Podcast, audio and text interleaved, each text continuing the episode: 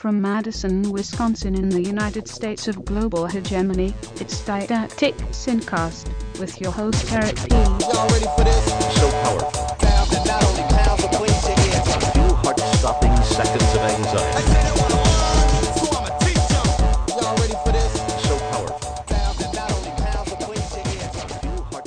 Hello, Earthlings, and welcome to the Didactic SynCast, your overview of everything important on the planet Earth. I'm Eric S. Piotrowski, aka Duke Scath in the world of video games and Twitter, aka Scartol in the world of Wikipedia and Reddit. Today is, what is it, Tuesday, the 2nd of July, 2013. On this show, I bring you a range of news stories, historical and literary perspectives, and my opinions on topics like current events, war, human rights, economics, education, hip hop music, and killer robots. So buckle up and let's get started. A started. little bit better than dope is.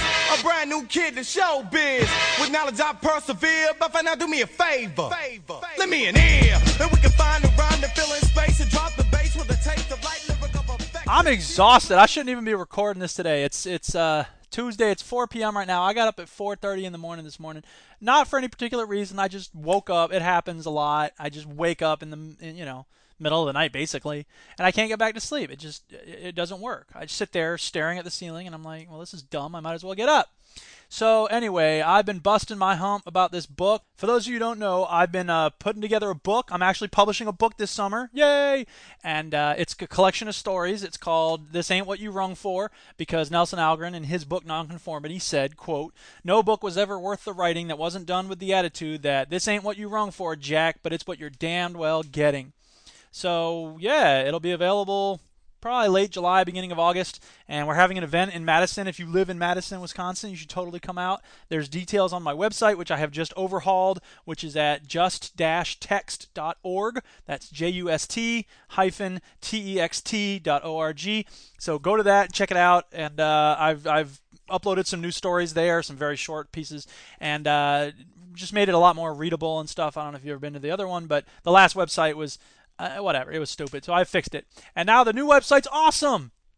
A couple things I want to talk about before we get to current events. Um, first of all, I've been thinking a lot about markets lately because you know the the eternal struggle that we have about capitalism versus communism is all about the the holiness and the sanctity of the market and right now the you know the Republicans in the US House of Representatives and the Senate have this attitude that you know Republicans and conservatives across the, the US have this attitude that the markets are rational the markets are the way to go markets are the best way to guarantee freedom and blah blah blah but what I've come to realize is that markets are not rational what they are is a market is a stabilization machine.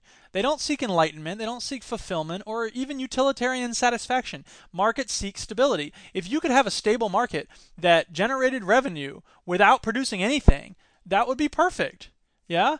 And so it's not that they're rational. It's not that they they automatically help us. It's that they they do what they need to do to become stable and to increase revenues. And if that tends to result in people getting goods great. If it doesn't fine.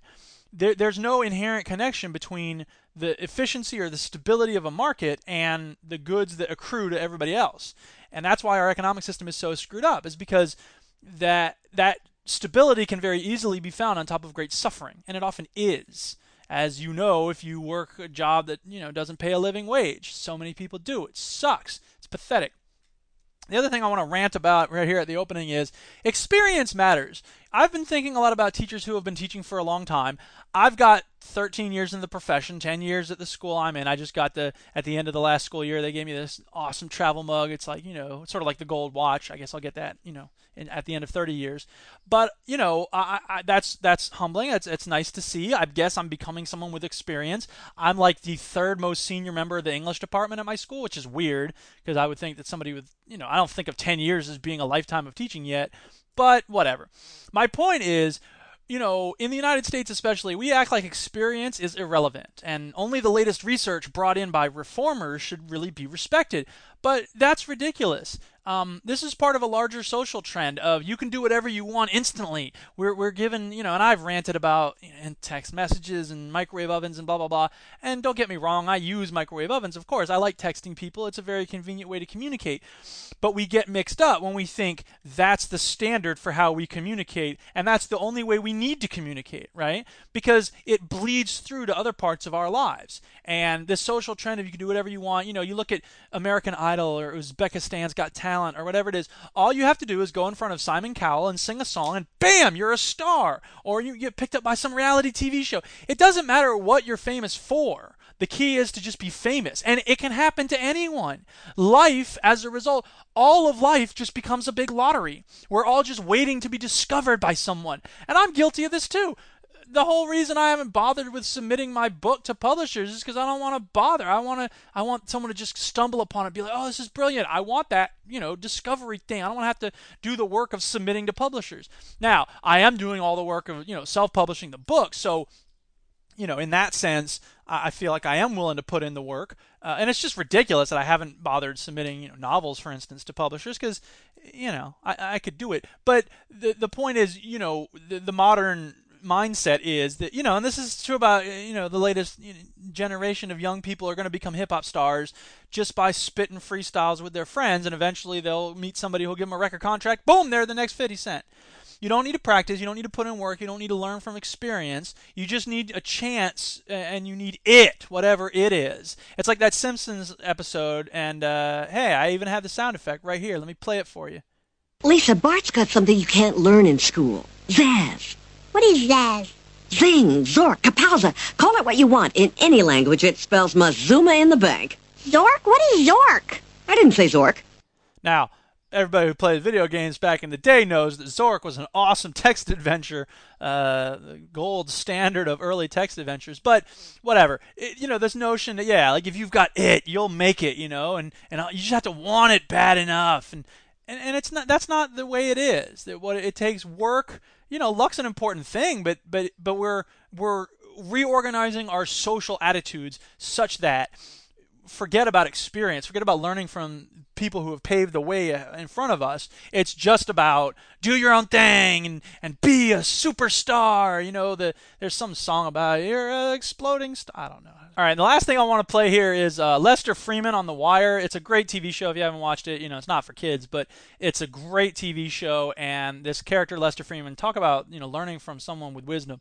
He uh, he, he's a really great character, and his shining moment is when he confronts the you know rambunctious, energetic cop named uh, Jimmy McNulty about you know how it ends. So let me play this bit for you. It's like a minute long. Tell me something, Jimmy. How exactly do you think it all ends? What do you mean? A parade, a golden watch, a shining Jimmy McNulty Day moment. When you bring in a case so sweet, everybody gets together and says, oh, sh. He was right all along. We should have listened to the man. The job will not save you, Jimmy. It won't make you whole. It won't fill your ass up. I don't know. A good case. Ends. They all in. The handcuffs go click and it's over. And the next morning, it's just you in your room with yourself. Until the next case. Boy, you need something outside of this here. Like what? Dollhouse miniatures? Hey, hey, hey, a life. A life, Jimmy. You know what that is? It's the that happens while you're waiting for moments that never come. Now, the dollhouse miniatures thing is supposed to be a cutting remark because while Lester Freamon's waiting for stuff to happen, he, you know, woodworks these little dollhouse miniatures and sells them for a lot of money.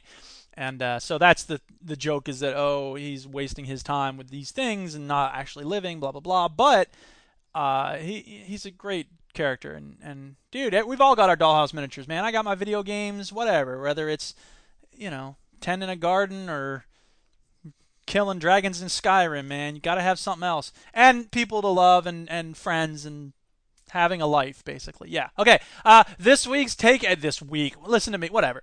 Uh, the take action for this episode is uh, the ACLU has a thing up about Snowden, and uh, so I'm gonna add a link to that. And Edward Snowden, you know, he needs due process. Duh. Uh, fortunately, I, I think it's fortunate that Os- Osama, Barack Obama said when he was asked recently, I guess he was in Senegal, that you know, are they gonna go after Edward Snowden? He's hiding out in Moscow airport or whatever uh, Obama said we're not going to scramble jets to you know go get a middle-aged hacker. Um, and I think that's a good thing in a way that he said that because it indicates that they're not going to go to war over this guy. Uh, whatever. All right, enough of that. Let's talk about some current events, baby.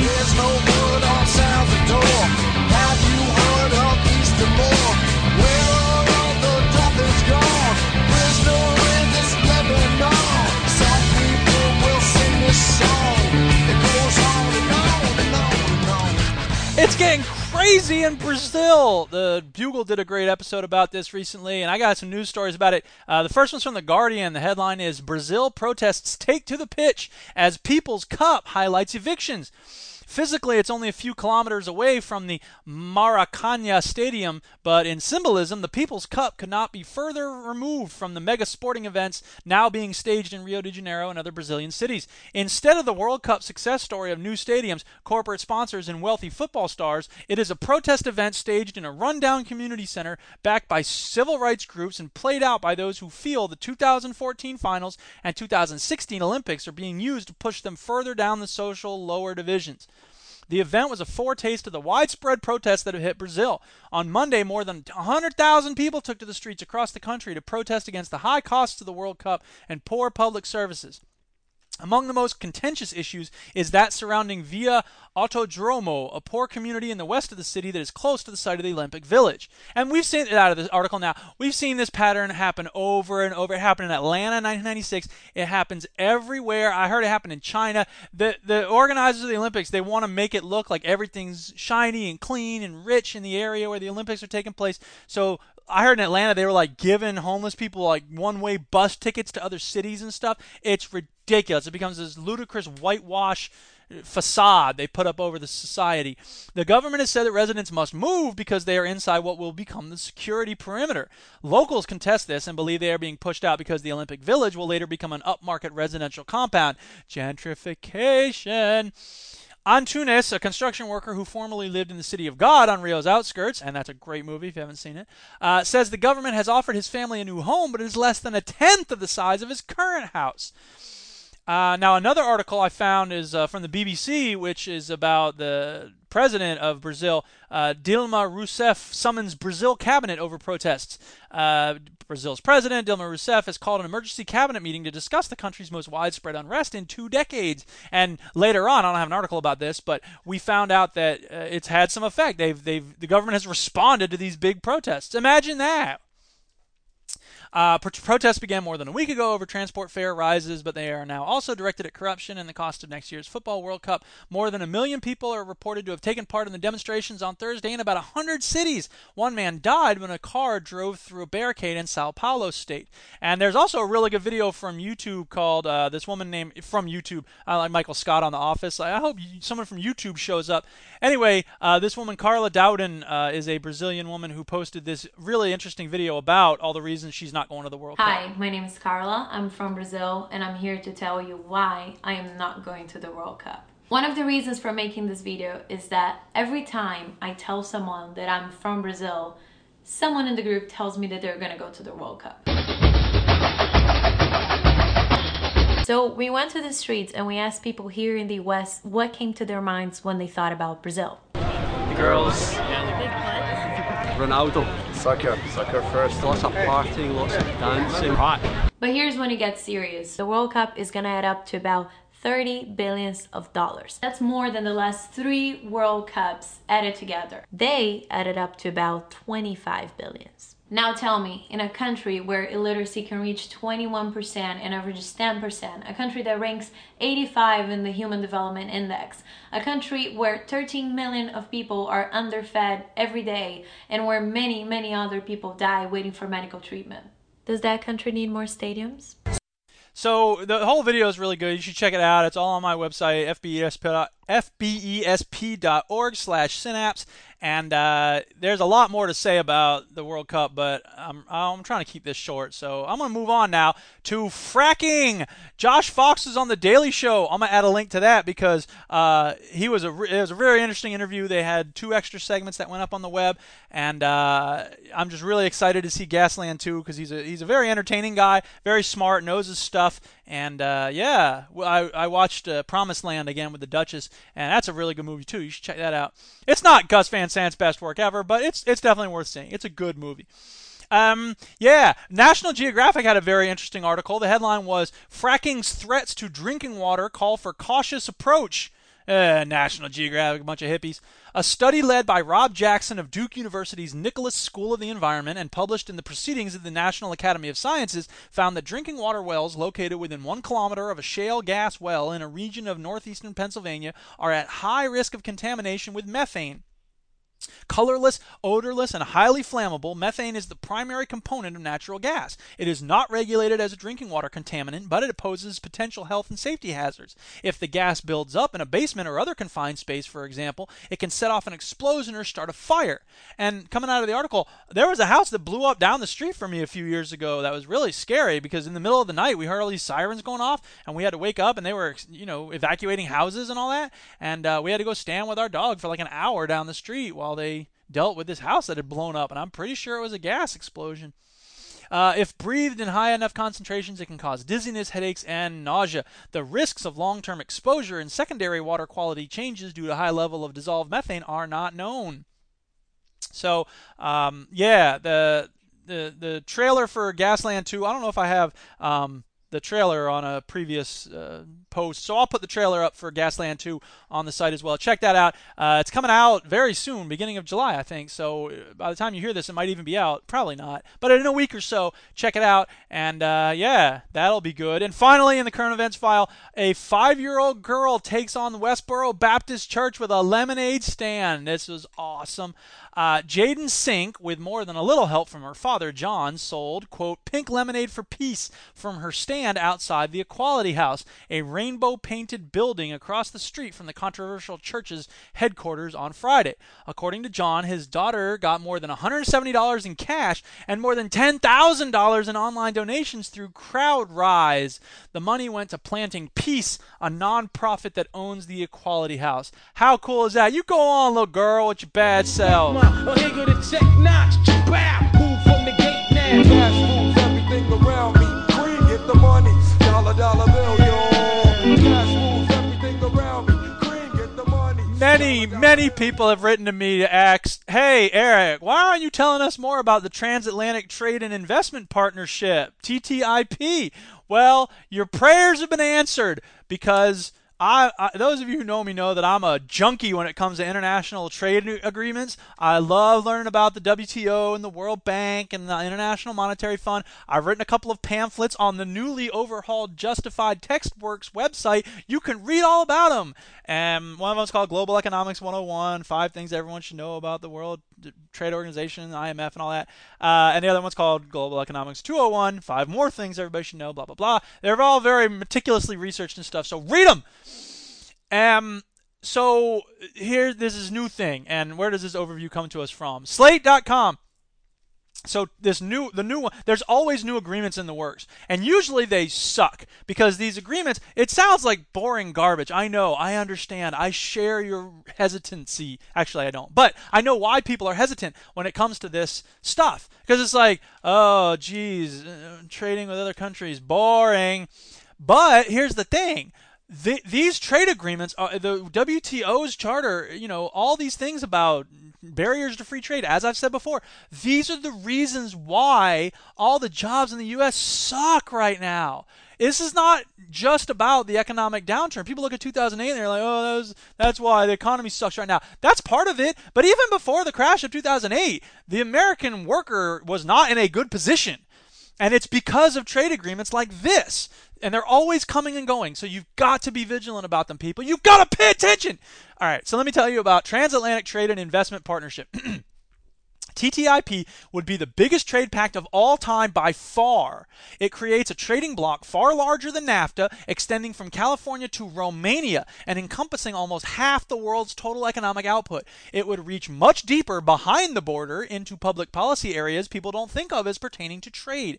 The $2.8 trillion of GDP generated by our NAFTA partners, Mexico and Canada, is swamped by the European Union's $16 trillion economy. TTIP would rework virtually every every federal regulatory scheme, providing opportunities for huge new economic efficiencies, but also for dramatic levels of malfeasance if, for example, banks use it as a pretext to undermine post crisis financial regulations, which they will.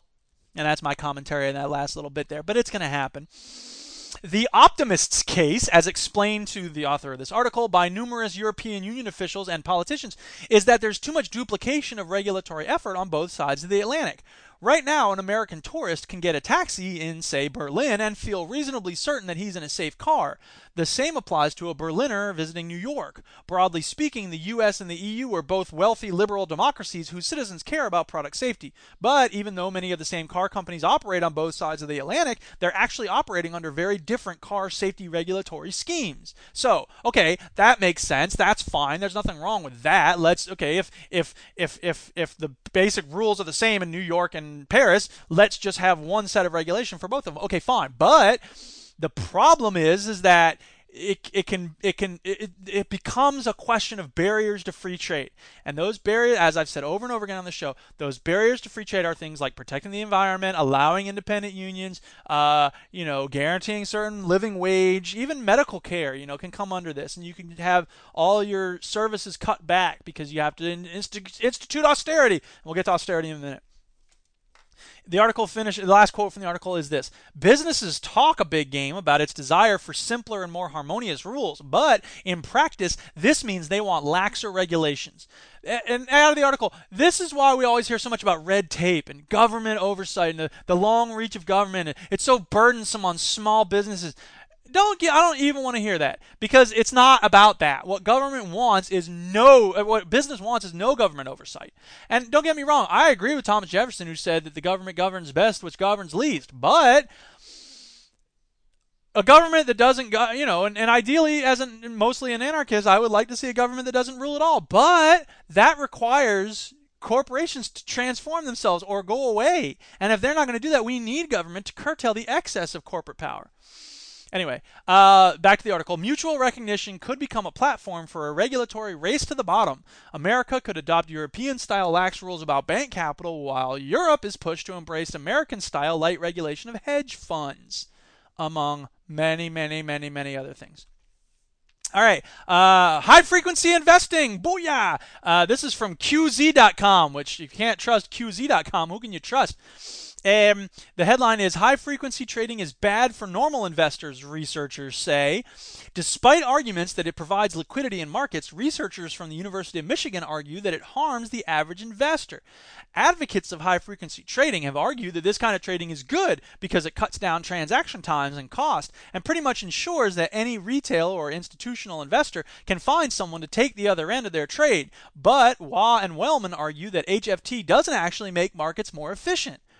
Now, out of the article, of course, I'm not an economist. I won't pretend to be an economist, but high frequency trading is another one of those areas I'm just fascinated by and I love to learn about. And I'm not at all convinced by claims that it's efficient and it adds liquidity to the markets and blah, blah, blah. Um, all right. Uh, finally, I'm going to talk about. No, no, no. There's two more things. Eh, three. Uh, Ha-Joon Chang. Those of you who know me know I love Ha-Joon Chang. He's my favorite economist of all time. Paul Krugman's up there, but I like Ha-Joon Chang even more because Ha-Joon Chang's sometimes funnier and I, I, he works really hard to make sure that lay folk get it, and he knows his stuff. He's not sleeping on, on the details, but whatever. Anyway, Ha-Joon Chang uh, reviewed a book by Mark Blyth uh, about austerity, and I have a video from Mark Blyth because uh, he did a cool video about austerity. Anyway, uh, here's what Ha-Joon Chang says about Mark Blyth's book. All in all, austerity, the history of a dangerous idea, is a masterful combination of economic history and intellectual history that puts the current policy debate into a balanced and sophisticated perspective. Anyone who wants to understand what is going on in the world at the moment should read it right away. So uh, yeah, I also say that uh, Ha-Joon Chang's book, 23 Things They Don't Tell You About Capitalism, is also a fantastic book. You should totally check it out. And if you're wondering about Mark Blyth, here's a clip from the video that he did about austerity, which is really good. So let me go ahead and play that now. Whether you're a person, a household, a firm, or a state, you have assets and liabilities. A balance sheet. Before the crisis in 2008, everyone took on a lot of debt. Back then, it made sense for many of us to take on debt. For example, the bottom 40% of the US income distribution hasn't had a real wage increase since 1979. Really, that's true. Corporates, especially banks, did the same, but they did it to make money rather than to pay the bills. It's called leverage, which is pretty much debt seen from a different perspective. Levering up is a little like going double or nothing in blackjack. If you've taken on debt from a mortgage, you hope your house will increase in value. If you think there's a high chance the value will increase, you might go double or nothing and take on a bigger mortgage. But like blackjack, there's always the risk of losing. So the banks created mountains of debt. They levered up 20, 30 times.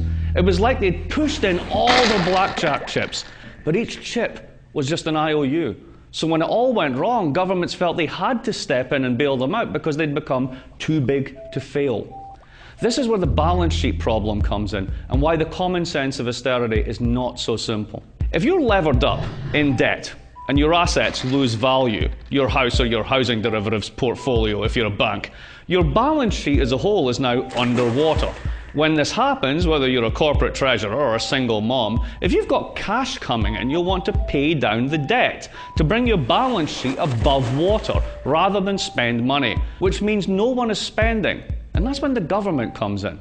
If the whole private sector is deleveraging, paying back debt, then government automatically levers up to compensate. Tax revenue falls, so the deficit increases. Unemployment benefits kick in, and public consumption takes the place of private consumption. Now, make no mistake, the problem is debt. There is too much of it across the board, and we need to clean those public and those private balance sheets. But all these pieces are connected. If the public sector cleans its balance sheet at the same time as the private sector, then the whole economy craters. It's called a fallacy of composition. What's good for any one household or firm or even state is a disaster if we all try it at once. So the, the whole thing is good. You should check it out. I've just played a little clip there, but uh, he's a really interesting guy, and you should totally check him out. And then there's one last thing I want to play a little clip from, which is about cartoon. It's a cartoon about economic inequality in the U.S., and I'm pretty sure this is Robert Reich, the former labor secretary under Clinton, uh, talking about inequality here. The recent past has seen greater economic inequality in America than at any time since the Great Depression. In the three decades after World War II, American incomes grew quickly and equally. But starting in the late 1970s, things began to change. Today, 1% of Americans are taking home nearly 20% of the country's total income and own more than 35% of America's wealth. And it didn't happen by accident. It's the result of policy decisions on taxes, education, trade, labor, macroeconomics, and financial regulation all of which shifted economic power away from low and moderate income American families. So again, I'm gonna cut it there, but you know, it's it's it's worth watching. It's a cartoon. It's like two and a half minutes. You should totally check it out. Uh, a lot of good stuff being made on the internet these days. The RSA animate things are really good too. You've probably seen some of those, but uh, yeah, check it out. That's good stuff about economics.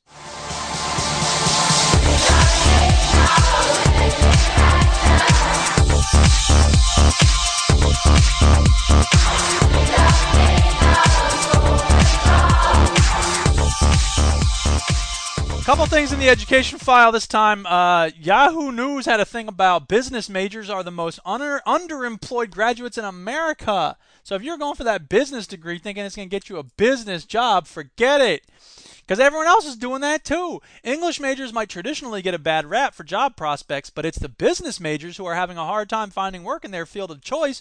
According to PayScale's Underemployment in America report released on Tuesday, graduates who studied business management and administration were 8.2 times more likely to be underemployed compared to their classmates. This ratio of underemployment is almost twice as high as for English majors, who were 4.6 times more likely to be underemployed than their peers. Booyah, English majors rep represent what? the Economist had a thing about education technology, and it's a good article. It's very comprehensive. It's very long, and I'm going to read you an excerpt. But um, yeah, you probably should read the whole thing. It's it's the Economist tends to be very happy on business, like business is great, and I will complain about what they say soon enough. But whatever. Okay, so and the, the thing about education technology, as you probably know, based on what I've said in the past, is that it's often seen as a cure-all, and it, people act as though education and technology is going to save us, the same way we act as though you know cell phones are going to save us, and and you know medical technology is going to save us. And don't get me wrong, again, technology is great, but it's not. The job will not save you, McNulty, and neither will your cell phone. These claims of tech transforming education were not entirely false. So it starts out with claims from you know 50s and 60s or 1900s or whatever, you know, ancient claims.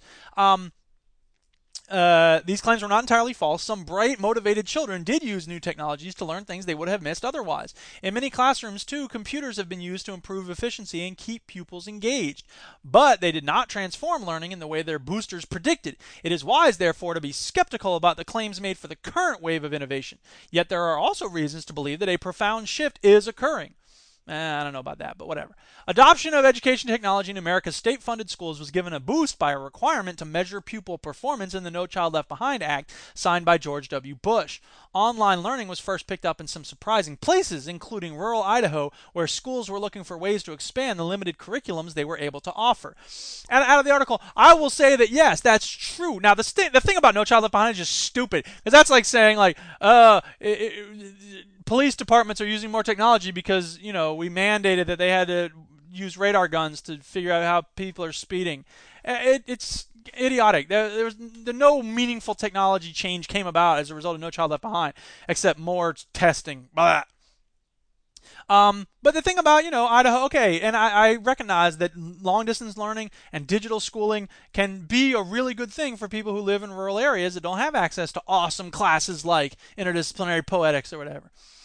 Barack Obama's Race to the Top initiative gave a further shove, making billions of dollars available to states willing to innovate. Uh, that wording just bugs the crap out of me. Willing to innovate, because other states they're not willing to innovate. Oh, it's it's it's begging for scraps. That's what Race to the Top is. It's stupid. I hate it. At the beginning of June, his administration announced a plan to give 99% of America's students access to high-speed internet within, within five years. Fine. That's the type of thing we should be doing. Not ra- not beg for scraps, but here's something we're going to get to every student in the country. Those schools that have pressed on have done rather well. Rocket Ship, a chain of seven charter schools in San Jose, California, blends traditional teaching with at least an hour a day of individualized online instruction in mathematics, literacy, and comprehension. That sounds great. It's a charter school. I get nervous, especially a chain of charter school. That just sounds horrible. Its low income pupils outperform those living in the wealthiest districts in the state. All right, and this is where I can't completely complain and dismiss charter schools or you know voucher ideas and things like that because uh, uh, you know the response from people who hate charter schools is so often just well those statistics are lies. But i've yet to see a, a, a comprehensive breakdown of what the lie is. Now i'm not saying i automatically believe this chain of charter schools and what they claim about their numbers. Uh, nor do I instantly automatically believe The Economist because it's The Economist. But on the other hand, uh, you know, it's complicated, okay? And I, I I'm willing to say that it may be the case that these chain of charter schools can create a short-term spike in the numbers and and show some improvement, you know, by regimenting things more. Now, what's the downside of that? Well, the regimentation means people aren't being creative, kids hate school, et cetera, et cetera. Their internal motivation for learning gets dulled more and more, even more than it already is in the public schools. But that doesn't mean the numbers are lies, right? Now, as we saw in Atlanta and probably in DC, there is a lot of lying that goes on with these high stakes testing. And it may be the case that that's happening in this chain of charter schools, but it may also be the case that there are some good positive innovations happening. And I, I, I'm the type of person who wants to see good innovations happen wherever they're possible. Anyway, back to the article. Over on the East Coast, Mark Edwards, superintendent of the Mooresville Graded School District in North Carolina, introduced personalized learning on laptops for all pupils aged 10 and over in 2009. His district is now one of the state's leading performers, despite being close to the bottom in funding per pupil. Between 2009 and 2012, the share of its pupils considered proficient in maths, science, and reading rose from 73% to 88%. So, yeah, that's a good thing. And, uh, you know, I, would like to see more analysis of those numbers, and I'd like to see a response from people who are willing to break down what we're not being told in this article. But at the same time, I think that's that's awesome. If it's true, it's great, and and we ought to do what they're doing if it's really working. Anyway, uh, moving down here. Now we're getting to the good stuff only amplify the education arm of Rupert Murdoch's News Corporation claims to have a product available on tablets that offers an integrated curriculum for a child. Now that's a very short little excerpt that's surrounded by, you know, several paragraphs of text, but Rupert Murdoch has a product for schools. I bet it watches them while they're asleep. Other organizations funding the application of all this potential to education include companies who, like Pearson, are already established in education as providers of textbooks and other resources. Companies already established in technology who see big new markets. Apple says it sold 3 million iPads to American educational institutions last year, and companies established in other businesses who see EdTech as a big opportunity. And now we're getting to the crux of it. Okay, if EdTech is a big opportunity, well, we saw what happened when Edison saw educational renovation and, and you know, uh, reform as, as, a, as a big opportunity. And if you don't know what I'm talking about with Edison, you need to go to my website, Justified Textworks, just-text.org, and read the Profit Without Honors piece about education, the business model of education, because Edison did some horrible things trying to make money off of education reform. And it makes me sick because I want to read what I wrote in that whole thing. Hang on a second. All right, here we go. At the end of the Profit Without Honors piece, here's what I wrote. While educational reform may be an election year gambit for politicians and an ideological battle sword for pundits, those of us in the trenches know that the stakes are extraordinary. We see the enormous potential of the young minds entrusted to us, and we fear the damage that can be caused by the avaricious lust for profits. We wince when we see our hard work co opted by the lords of corporate dividends, and we cringe when we watch them seduce the neediest students in order to launch successful IPOs. We know that the fight for public education cannot be resolved in a single meeting, a lone ballot initiative, or an informational pamphlet. We continue to support the public schools because they have a potential unlike any other institution in modern society to help make America the place we know it can be. Only by remaining active in the fight against business dominance can we keep the focus of education on democracy and provide the opportunity that every child deserves. The struggle goes on. And now back to The Economist. Investment in the education sector in 2011 was almost as high in nominal terms as the dot com peak and was higher in terms of volume. So all these new technological innovations that we're constantly getting in the classroom, you know, this device, this gadget, this new software, it's all coming from somewhere. The, the, the districts aren't just spontaneously saying, you know what, we need a program that does blah, blah, blah somebody's coming to these districts and saying, here's what you need in this district. Pay us $7 million and you can have access to this new website that does blah, blah, blah, blah. And why do we need blah, blah, blah? it's, trust me, you need blah, blah, blah. You need blah, blah, blah. That's the title.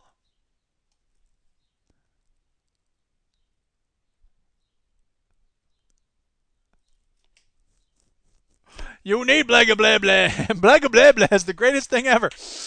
Also, the snot burglar. These concern. So then there was a section about unions uh, being worried that technology will be used to replace teachers. And here's what the Economist says. They buried the lead here. These concerns from unions are not completely unfounded. Teachers at rocket ships schools in San Jose, remember that the chain of charter schools, Teachers at rocket ship schools in San Jose earn 20% more than the local going rate, but will have up to 100 children in a class when they are working one on one in online learning laboratories. Uh, first of all, learning laboratories, what does that mean? You're working one on one with people in a classroom of 100? I don't have time to work with one on one with people in a class of 30. How are you supposed to work one on one in a class of 100? This gives Rocket Ship lower costs compared to schools of a similar size. It also means fewer teachers per pupil. Unions also suspect that more technology implies heavy handed monitoring of teacher performance, a worry reinforced when Bill Gates proposed putting a camera in every classroom to help with assessments. How do you like them apples? Edward Snowden didn't know what he, how big this was getting. Wait till the robots are watching. And I've told you about them little wristbands that you wear at Tesco when you're working. Imagine that on your wrist, teachers. Why are you working so hard on this jigsaw puzzle? Why are you doing jigsaw puzzle at school? First of all, I meant to say Sudoku or crossword puzzle. Get back to work. I'm checking my email. Don't check that email. You're done now. Great papers. Ah, get off me. Ha ha! All right. Uh, a guy named David Sirota in Salon.com uh, has a piece uh, where he says new data shows school reformers are getting it wrong. This is a really good piece. You should read the whole thing. There's lots of good links. I found it through the Bill Moyers website, uh, which I found through, well, I found this article through Reddit. And anyway, uh, it's a really good piece. You should read the whole thing. According to a new U.S. Department of Education study, about one in five public schools was considered high poverty in 2011, up from about one in eight in 2000. This followed an earlier study from the department finding that, quote, many high poverty schools receive less than their fair share of state and local funding, leaving students in high poverty schools with fewer resources than schools attended by their wealthier peers, end quote. Those data sets powerfully raise the question that reformers are so desperate to avoid. Are we really expected to believe that it's just a coincidence that the public education and poverty crises are happening at the same time? Put another way, are we really expected to believe that everything other than poverty is what's causing problems in failing public schools? So, uh, you know, and the, what we hear from the reformers all the time is poverty's not an excuse. Poverty's not an excuse. They can make it work at this chain of charter schools in San Jose. I went to a, a presentation in Madison where there were people from Milwaukee talking about, well, we have this charter school that, you know, threw out the old rule book and we've seen dramatic improvements in student test scores and this and that. And again, I don't think it's right to say like, well, that's just lies and that we it can't possibly work. That's just not going to work. But here's the thing that that notion of like poverty is just an excuse, it doesn't recognize and appreciate the scope of the problem. The problem is so much bigger than one year's test scores. The problem is the social orientation toward every person for themselves. I'm not supposed to care about anybody but my own kids or myself. And, I mean, look, if I thought that way, I wouldn't be a teacher, right? Why would I be teaching if I felt like that? I could go for self in such a big way if I went into some other field.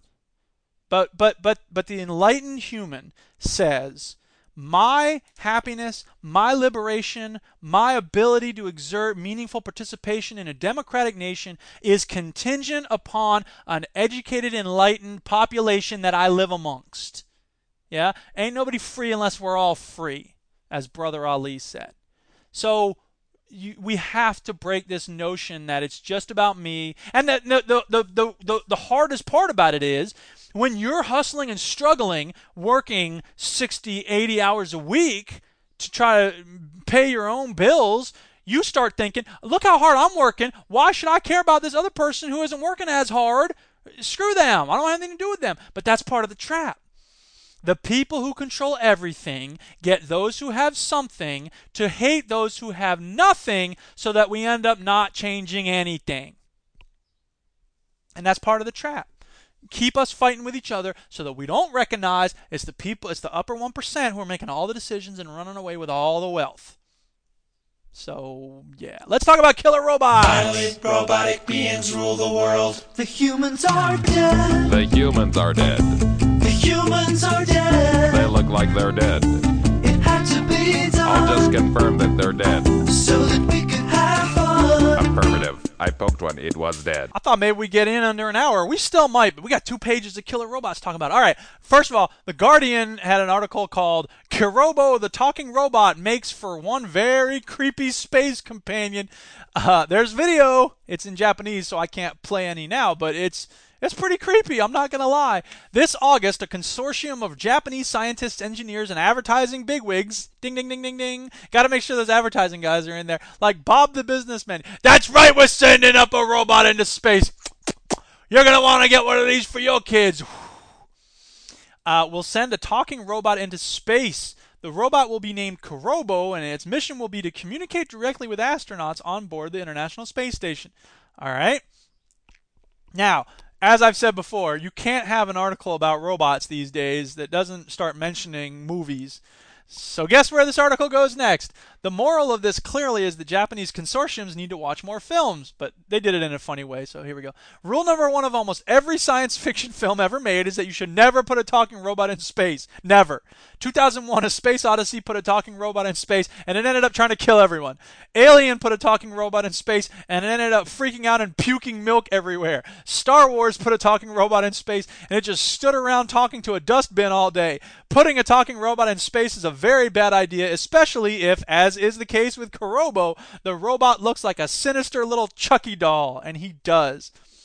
Um, now, a much more interesting and important article is uh, Don't Hurt That Robot How Morality Muddles Perception of a Mind.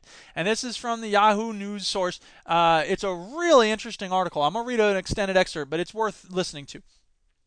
In a you don't have a choice. Shut up and listen. In a series of experiments by Harvard University researchers, people were more likely to ascribe the characteristics of an active mind to non-conscious beings when they were intentionally victimized than when they were unharmed. Examples included a permanently vegetative patient who was starved by a corrupt nurse, a robot that was stabbed by its caretaker, and a corpse that was violated by a mortician. So the point is that out of the article now, here's the thing: when we talk about you know understanding morality, we usually think starting with mind and going toward morality, but it's interesting to look at it the other way. W- whether a person, whether you think it's horrible or not, says a lot about what you think about the person's mind that exists there or not. So, back to the article. Quote, People seem to think, uh, seem to believe that having a mind allows an entity to be part of a moral interaction, to do good and bad things, or to have good and bad things done to them. Study researcher Adrian Ward, a psychological scientist at Harvard, said in a statement. This research suggests that the relationship may actually work the other way around. Minds don't create morality, morality creates minds. In the first experiment, participants read a vignette about Anne, a permanently vegetative patient who was unresponsive to stimuli, completely dependent on hospital staff to survive, unable to feel pain, and not expected to recover. One group of participants read a version of the story in which Anne was properly taken care of by her nurse. In the darker version of the story, the nurse intentionally unplugged Anne's food supply each night, hoping her patient would eventually starve so that the nurse could collect cash promised to her by a distant relative named in Anne's will. Both groups of participants were asked to gauge the level of Anne's awareness, capacity for agency, and ability to feel pain, all adding up to a general measure of mind attribution. Those who read that Anne was starved tended to attribute more mind to her than those who read that she was unharmed, the researchers found. The same pattern was true for participants who read two different versions of a story about George, a highly complex social robot. Those who read that George was routinely jabbed in his sensors with a scalpel thought that the robot had more consciousness than those who read a version in which George was not a target for harm by his human caretaker. End of excerpt. I just think that's fascinating, because I never thought about what makes a mind in terms of the pain inflicted on it by other people. But if that's part of it and it makes sense that we would i mean this, that's what this research suggests and it makes sense when i think about it what does that say about what it means to be human? It could be that you know having a mind or, or having some awareness is is caused or at least our understanding our perception of mind comes from there are our interactions with pain. You don't it's not maybe it's not cogito ergo sum maybe it's I suffer, therefore I am. In which case, we got to switch everything around because then dogs, pigs, chickens, cows, hello, babe the talking pig man, mm, bacon. All right, Marion Nestle is awesome, and she's not related to the Nestle Food Company people. Uh, you may have seen her in Supersize Me. I came upon a really interesting talk that she gave about food marketing and public health, and I want to play you an excerpt right here. So bear with me, and I'll play you. Here's Marion Nestle talking about food marketing. That's important because of what's happening in Great Britain, where um, there's been a move afoot to put traffic signals on food products. And I was in uh, Great Britain in August, and uh, I went to a Waitrose and I picked up this mozzarella and roast tomato wrap, which has um, two red lights, one yellow light, and one green light, and 500 calories roughly. Uh, the idea here is you put a green light on products that are healthier, uh, the yellow ones are okay, and the red ones are a strong suggestion that you probably should leave it on the shelf. And in fact, that's what's happening. So the research shows that where the traffic light system is in place, consumers are not buying the ones with the red marks on them. That is why American food companies got together to come up with a different kind of labeling system called Smart Choices. And the Smart Choices is interesting because it's a collaboration between a large number of major food companies and four nutrition organizations, or three nutrition organizations in the American Heart Association. Um, and I'm embarrassed to say that the American Society of Nutrition, which is an organization of nutrition researchers to which I belong, is managing this program. Um, and they, they set up their criteria. I thought the criteria were rather generous. You could have up to 25% of the calories from sugars and up to 480 milligrams of sodium per serving. Um, but even then, I didn't realize what was happening. And um, I was asked by a reporter for the New York Times to go to a supermarket with him. And the first product we spotted with a check mark was this one. Um, so here's Froot Loops with a Smart Choices check mark on it, and it doesn't have 25% of the calories from sugar, it's got 44% of the calories from sugar because they make an exception for uh, for cereals. So I'm gonna cut it there. There's a lot to be said about that. The whole thing is just fascinating. I thought maybe I'd watch a little bit of it, but I ended up watching the whole thing, and it's just really it's just got a lot of good images and it's fun to watch and stuff. So I'll, I'll link to that, and uh, she's really good. Um, yeah, uh, there's also a piece uh, from Aeon magazine called The Obesity Era. And I thought this was really interesting. Uh, in fact, many researchers believe that the personal gluttony and laziness cannot be the entire explanation for humanity's global weight gain, which means, of course, that they think at least some of the official focus on personal conduct is a waste of time and money. As Richard L. Atkinson, Emeritus Professor of Medicine and Nutritional Sciences at the University of Wisconsin, woo, Wisconsin, go Badgers! And editor of the International Journal of Obesity put it in 2005, quote, the previous belief of many lay people and health professionals professionals that obesity is simply the result of a lack of willpower and an inability to discipline eating habits is no longer defensible. Amen, dude. Now, don't get me wrong. Look, I, I, I, there's a lot of people, myself included, who just love eating ice cream and donuts and, and cheeseburgers and, and all the delicious food there is to eat. Now, that said, we should we should make a split between health and, and weight because in America the whole thing is a stigma about oh fat people suck, I hate them. Blah, blah, blah. They don't care about anybody being healthy. Now, I, I do want people to be healthy, and I know that I'm not healthy because I'm overweight. And I'm working on it, but I think it's very interesting to hear the editor of the International Journal of Obesity to say that it's not just about a lack of willpower. I recognize that there's some lack of willpower, but there's other things going on as well. Yet a number of researchers have come to believe, as Wells himself wrote earlier, uh, a different guy uh, now, someone named Wells, uh, wrote earlier this year in the European Journal of Clinical Nutrition that, quote, all calories are not equal. The problem with diets that are heavy in meat, fat, or sugar is not solely that they pack a lot of calories into food, it is that they alter the biochemistry of fat storage and fat expenditure, tilting the body's system in favor of fat storage. Wells notes, for example, that sugar, trans fats, and alcohol have all been linked to changes in insulin signaling, which affects how the body processes carbohydrates. This might sound like a merely technical distinction. In fact, it's a paradigm shift. If the problem isn't the number of calories, but rather biochemical influences on the body's fat making and fat storage processes, then sheer quantity of food and drink are not the all controlling determinants of weight gain.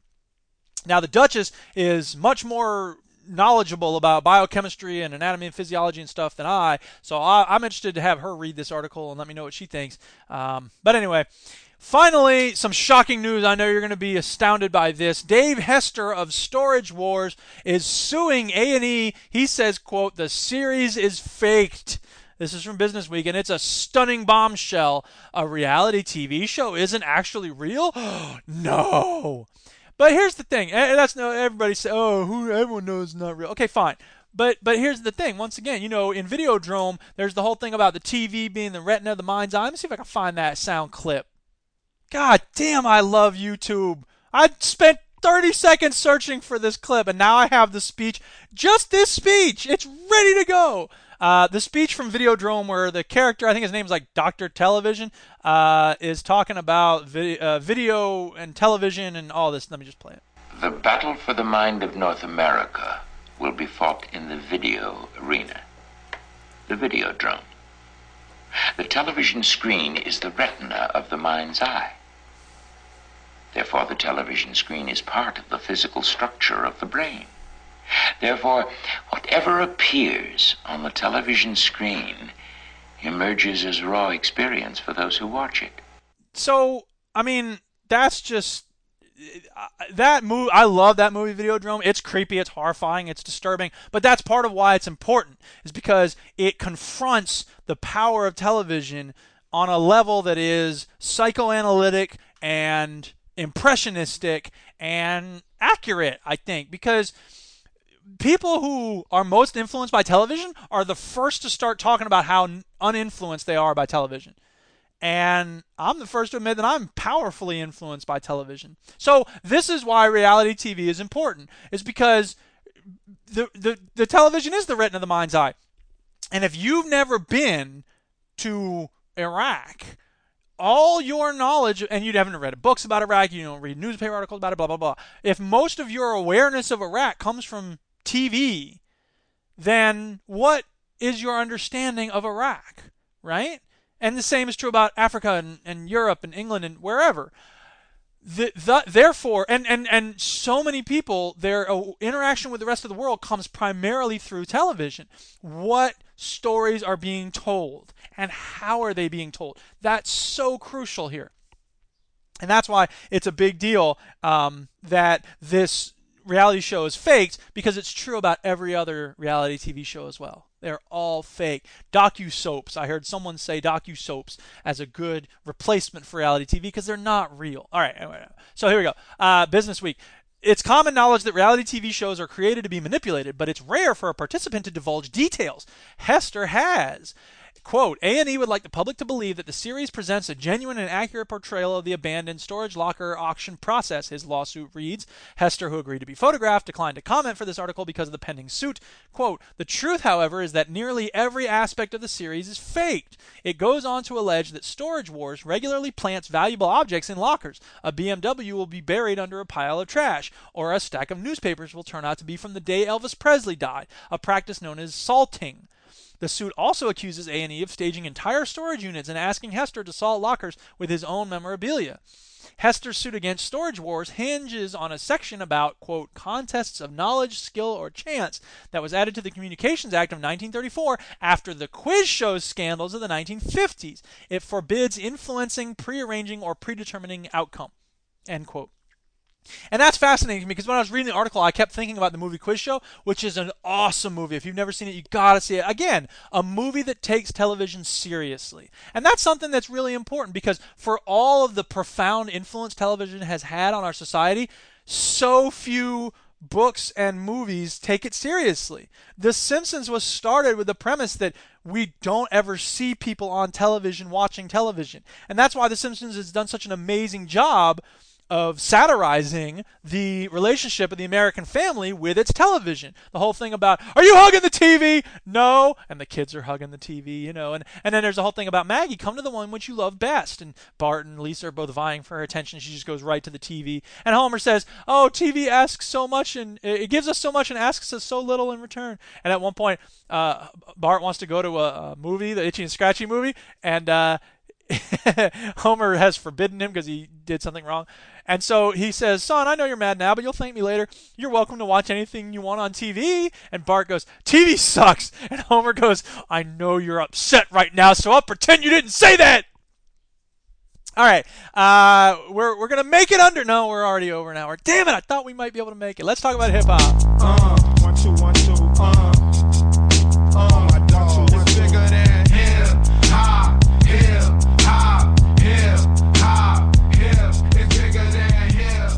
This week I want to talk to you about Lupe Fiasco. I don't even know what I think about Lupe Fiasco anymore. He's such an unusual person. Uh, he's from Chicago, if I'm not mistaken. He came up with Kanye West, and he became very quickly known for two things rhyming about skateboarding and being politically and, and intellectually aware. So his first album is called Food and Liquor because there are stores in Chicago called food and liquor stores where they sell food and liquor. And he thought that was a perfect representation of the dilemma facing human beings, especially uh, young people, especially in you know South Side of Chicago and elsewhere, uh, who are are sort of faced with these two things available to them. Uh, food, which is nourishing and sustaining, and liquor, which dulls the senses and puts you to sleep and you know corrupts the body. So he has a number of good songs on that album. Uh, the biggest, the one he's most probably well known for from that album is Kick Push, which is about skateboarding. And there's a good bit about, I'm sorry, kid, there's no skating here, so they kick, push, kick, push. But the one I want to play you a clip from is called Hurt Me Soul, because it's a really good song about the world, and it's sort of a one person sort of rumination. It's kind of like uh, T.S. Eliot with the love song of J. Alfred Prufrock, you know, Do I Dare Disturb the Universe? And so let me go ahead and play a clip from Hurt Me Soul by Lupe Fiasco. Now I ain't trying to be the greatest. I used to hate hip hop. Yep, because the women degraded, but Too Short made me laugh. Like a hypocrite, I played it. A hypocrite, I stated, though I only recited half. Omitting the word bitch, cursing, I wouldn't say it. Me and dog couldn't relate till the bitch I dated. Forget my favorite word for hers and hers alike, but I learned it from a song I heard and sorta liked. Yeah, further ice and glamorized drug dealing was appealing, but the block club kept it from in front of our building. Gangsta rap based filmings became the building blocks for children with leaking ceilings, catching with pots, coupled with compositions from Pac.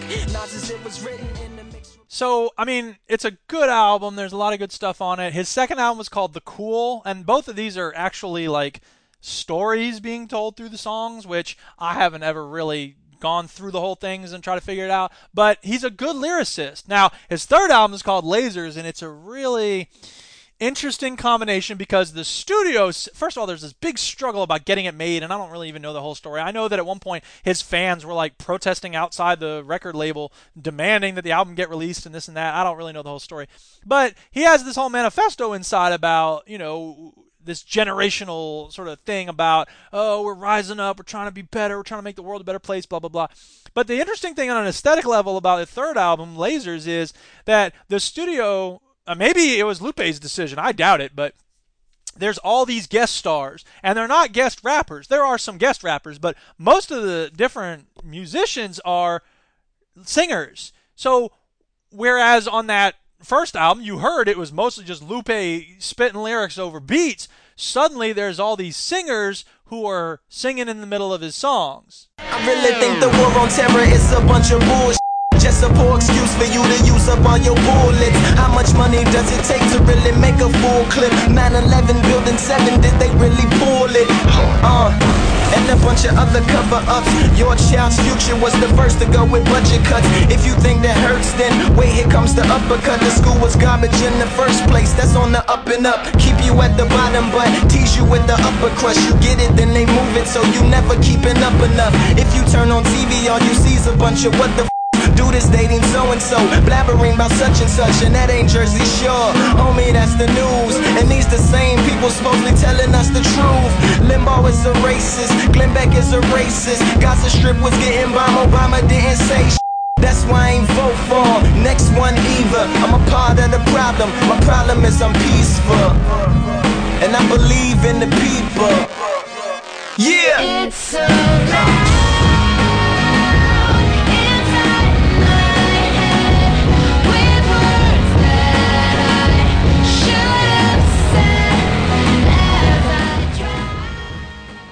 So I mean, I don't know. That song's okay, but it's so uneven. Some songs are like that. They they they work. They sound good, but sometimes they don't work and they sound really jarring and horrible. And in either case, it's just weird for me to have a hip hop song where suddenly there's this woman singing. Ah!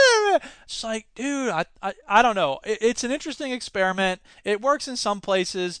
I'd say that his first album's his best one, Food and Liquor, but he's also got some mixtapes, uh, Fahrenheit 115, and one called Revenge of the Nerds, and one called uh, A Rhyming Ape and uh, those, there's some good tracks on those. It's a he's a mixed bag here here and there.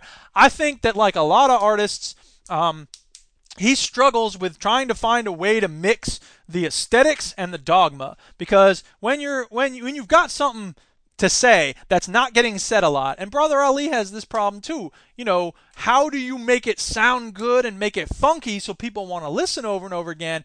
while at the same time trying to get a message through. But you don't want to be too dogmatic. And so I think a lot of artists of this variety end up in this weird back and forth situation where they're not sure. You know, they don't want to be too over the top didactic. I don't worry about that myself. but as a result, they end up with songs, and you're like, I don't know what this is about. I've had that experience with B. Dolan. I've had it with Mos Def. I've had it with Lupe Fiasco. I've had it with some of uh, Brother Ali, but I've never had that problem with Public Enemy. I've never heard a Public Enemy song and been like, I don't understand what they're talking about. And I think that's an important thing that artists need to be able to do is to come through with a clear message in whatever they're talking about. Now, that's not to say that no work of art should ever have confusing elements in it. I mean, dude, Primer and Barton Fink are my two favorite movies of all time. But especially when it comes to music, I feel like you know, if you've got something to say, you've got to say it in a way that's clear. So whatever. That's enough of that. All right. Let uh, let me talk about the quote of the week. Romans, countrymen, lend me your ears. Stop repenting because the end is near. But don't panic. You can't function if you live in fear. Pay attention. You gotta listen to hear. Wait just a minute. This week's quote comes from James Baldwin. He was born 1924. He died in 1987. He was an African American writer and social critic. His best known work is a collection of essays released in 1963 entitled The Fire Next Time. In a 1961 interview, he said, quote, you read something which you thought only happened to you, and you discover that it happened a hundred years ago to Dostoevsky. This is a very great liberation for the suffering, struggling person who always thinks that he is alone. This is why art is important. Art would not be important if life were not important, and life is important. There you go, folks. We made it under 70 minutes, sort of. Uh, show notes and links to everything in this podcast are on my blog, Didactic Synapse, which is at fbesp.org slash synapse. Again, I will ask you to please check out the new Justified Textworks website, just-text.org. Uh, my website is the Floating Brain of Eric S. Piotrowski, fbesp.org, with links to music and fiction and multimedia and lots of other stuff I've made. Shoutouts this week to Turtle502 for the Twitter love. Uh, shoutouts to Gretchen at Room of One's Own for all the support and help and email correspondence, and uh, I really think it's awesome that they're still supporting local authors and stuff. I'm doing an event there uh, in August. It's going to be awesome. And special thanks, shout outs also to the Duchess for just being generally awesome. And we're about to have our sixth anniversary, and so hey, I love you, Duchess. You're awesome, and um, yeah, you've, you've made me really freaking happy.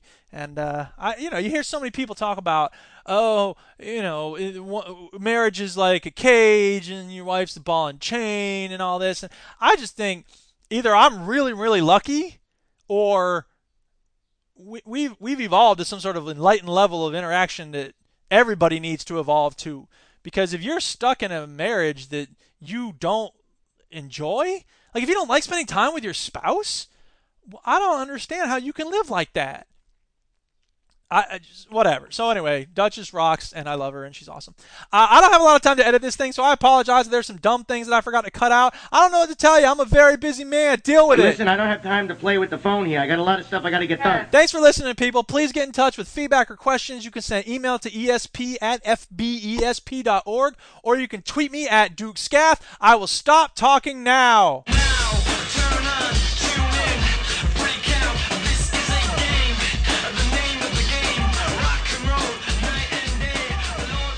Didactic SynCast is a production of the Floating Brain of Eric S. Piotrowski, which is solely responsible for its content. This program is a joint venture of Ribonucleic Records and Garrison Multimedia. Our show is made possible by a grant from the Fargus Foundation. Some restrictions may apply. See SOAR for details. Fight the power. So powerful. You need blah blah blah.